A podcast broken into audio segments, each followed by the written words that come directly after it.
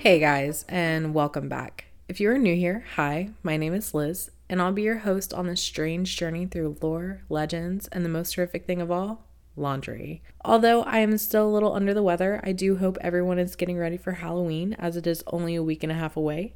I know we are because we may have a trick or treat hiding in our laundry pile for all of you.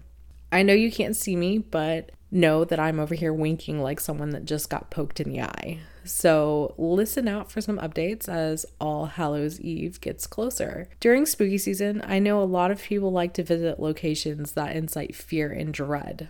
Oftentimes, these are haunted houses that allude to being dangerous and scary, but are nothing more than an elaborate production. A reoccurring theme in haunted houses are hospitals and asylums. But what if I told you that such a place actually exists? A hospital so vile and atrocious that it is said to be home to more spirits than anyone can count, as the grounds hold more than 25,000 unmarked graves. If you haven't already, grab those baskets, restart that washer, and find a comfy seat because we are visiting the ghost of Central State Asylum. During the first decades of the 19th century, movements to reform prisons, construct public schools, and establish state run facilities for the mentally ill spread across the country. Georgia lawmakers replied in 1837 by enacting legislation to establish a state lunatic, idiot, and epileptic asylum. Construction of the hospital, which is located in Milledgeville, Georgia, was completed in October 1842, and the first patient was admitted later that year. Politicians had intended the asylum to become self sustaining, with healthier patients paying for their own care. They also hoped that rehabilitated patients would be able to rejoin society as soon as possible. The institutionist family paradigm of patient care argued that hospitals were best organized when they resembled extended families. This model was used at Milledgeville Hospital from 1845 until 1879 under the direction of Dr. Thomas A. Green. Green ate with workers and patients every day and did away with physical constraints like shackles and ropes. Despite these advancements, patient treatment frequently differed from social status, with richer patients receiving more attention and treatment than impoverished charges. One rich patient lived in Green's home, rather than an asylum ward and married into the superintendent's family. The hospital's population shifted from the highly disturbed to the chronically ill and biologically crippled, many of whom were Civil War soldiers with little possibility of successfully returning to their families. In 1866, freed African Americans were also admitted to the facility, which had previously only served white patients. In 1872, the Georgia Lunatic Asylum had a patient to doctor ratio of 112, a figure that would not improve for nearly a century. When local communities began sending unwanted or problematic inhabitants to the asylum, regardless of their diagnosis, the asylum's patients' population grew dramatically. Many freed people were considered incapable for independent existence on the basis of scientific racist concepts. The asylum's population grew even faster in 1877 when the institution no longer required patients or their families to pay for their care. Under Superintendent Dr. Theophilus O. Powell,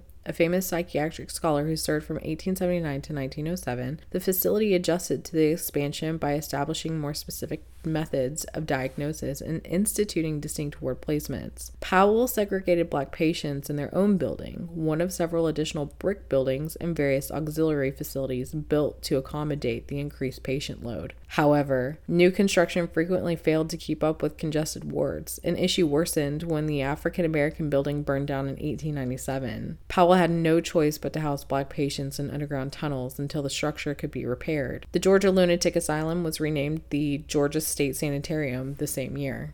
Due to overcrowding, infectious diseases such as tuberculosis proliferated, promoting a legislative inquiry into sanitarium administration in 1909. Nonetheless, counties continued to send unwanted citizens to the sanitarium, and the increase in population meant a decline in service quality. Feeding the sanitarium's inhabitants, which reached 3,206 patients by the beginning of 1910, grew unacceptably expensive, so officials attempted to become self sufficient. A portion of the vast hospital grounds had been set aside for crop cultivation, and administrators made patients do the difficult task of farming these acres. The work required little therapy from the professionals, but was frequently beneficial to patients who would return to agricultural life after being discharged. The large number of patients also resulted in a pattern of deliberate neglect, in which hospital staff satisfied their charges' basic daily needs, but were unable to give proper care for their ailments. The sanitarium's name was changed to Milledgeville State Hospital by the state legislature in 1929, reflecting a focus on rehabilitation for its 5,000 plus patients. However, substantial interventions such as lobotomies, insulin shock, and electroconvulsive therapy without sedation became prevalent in order to manage the increasing patient load. Other treatments included isolation therapy, ice baths, and straitjackets if all else failed. By 1940, federal funds had aided in the construction of needed new structures, but the Great Depression had pushed the hospital's patient count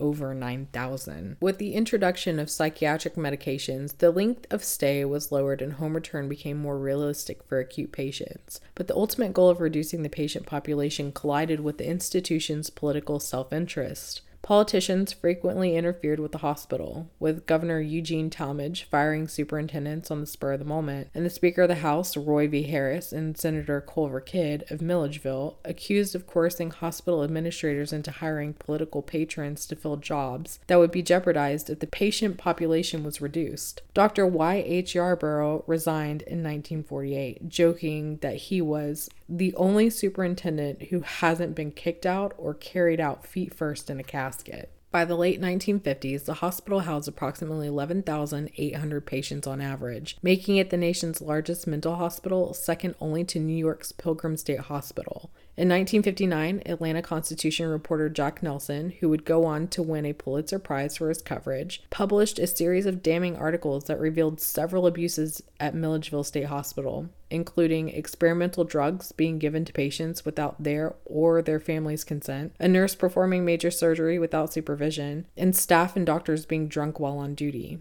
The investigation also found that only 48 doctors were caring for the thousands of patients, and not a single one held a license to practice. In fact, several staff members were patients who were employed fresh out of the institution. Governor Ernest Vandiver Jr. responded by forming a commission to investigate and recommend legislative action. Despite worries that another probe would not significantly improve the hospital's staffing crisis or patient care, state officials took action. Milledgeville State Hospital was renamed Central State Hospital in 1967 to represent its central location as part of a regional system of six further mental institutions. Patients were gradually freed from Central State as the treatment style shifted from medical to mixed therapy, and the population fell below 10,000 for the first time in two decades in 1968. The hospital closed its farm the following year, and the land was divided among the other state organizations, including the Georgia Department of Corrections. Advocates for the mentally ill, particularly Rosalynn and Jimmy Carter, fought for greater flexibility in reintegrating patients into society over the last three decades of the 20th century. Olmstead versus LC, a 1999 U.S. Supreme Court case involving Georgia's mental institutions advanced this trend by ordering hospitals to allow patients to leave if community care was possible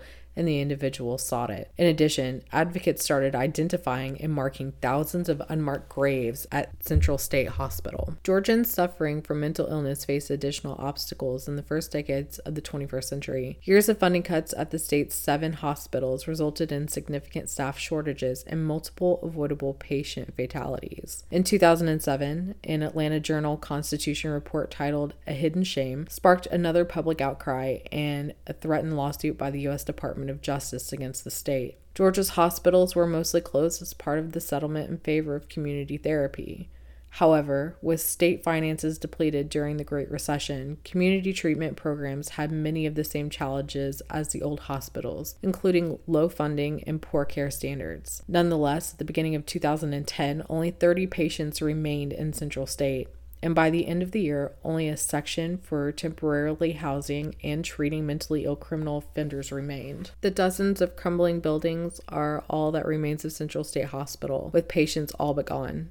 The site is now a hodgepodge of state and private ownership, with a local redevelopment body in charge of much of it. Preservationists have worked to save the numerous remaining structures, and the Georgia Trust for Historic Preservation has named Central State Hospital to its annual Places of Peril list twice. Given Central State's dark history, it's hardly surprising that there have been reports of paranormal activity on the campus. Apparitions, disembodied voices in the region, cries coming from abandoned structures, phantom touches, breathing on the backs of people's necks, and even suspicions of demonic rituals have all been reported. Two women who came to visit the site stated that someone or something was hurling objects at them from the upper floors while they were outside. Another visitor reported feeling a sudden chill, which is sometimes connected with spirits. Another visitor reported the stench of rotting flesh, which they believe is a sign of the presence of a demon. In addition to the others, Cedar Lane Cemetery, which is located nearby, accommodates 2,000 graves.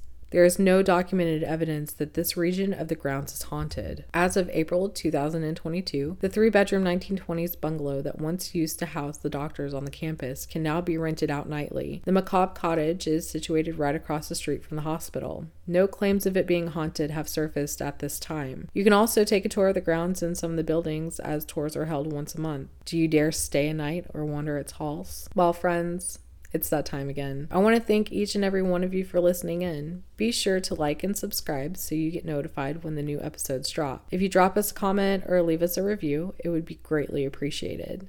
If you haven't joined our Facebook group or checked out our Instagram, this is where we post pictures of the locations that we cover and provide some fun updates, and we get to interact with all of you throughout the week. We would love to have you there. Also, if you have a suggestion or just want to reach out and say hi, you can reach us at lorelegendslaundry at gmail.com. Until next time, bye guys. And don't forget to switch the laundry.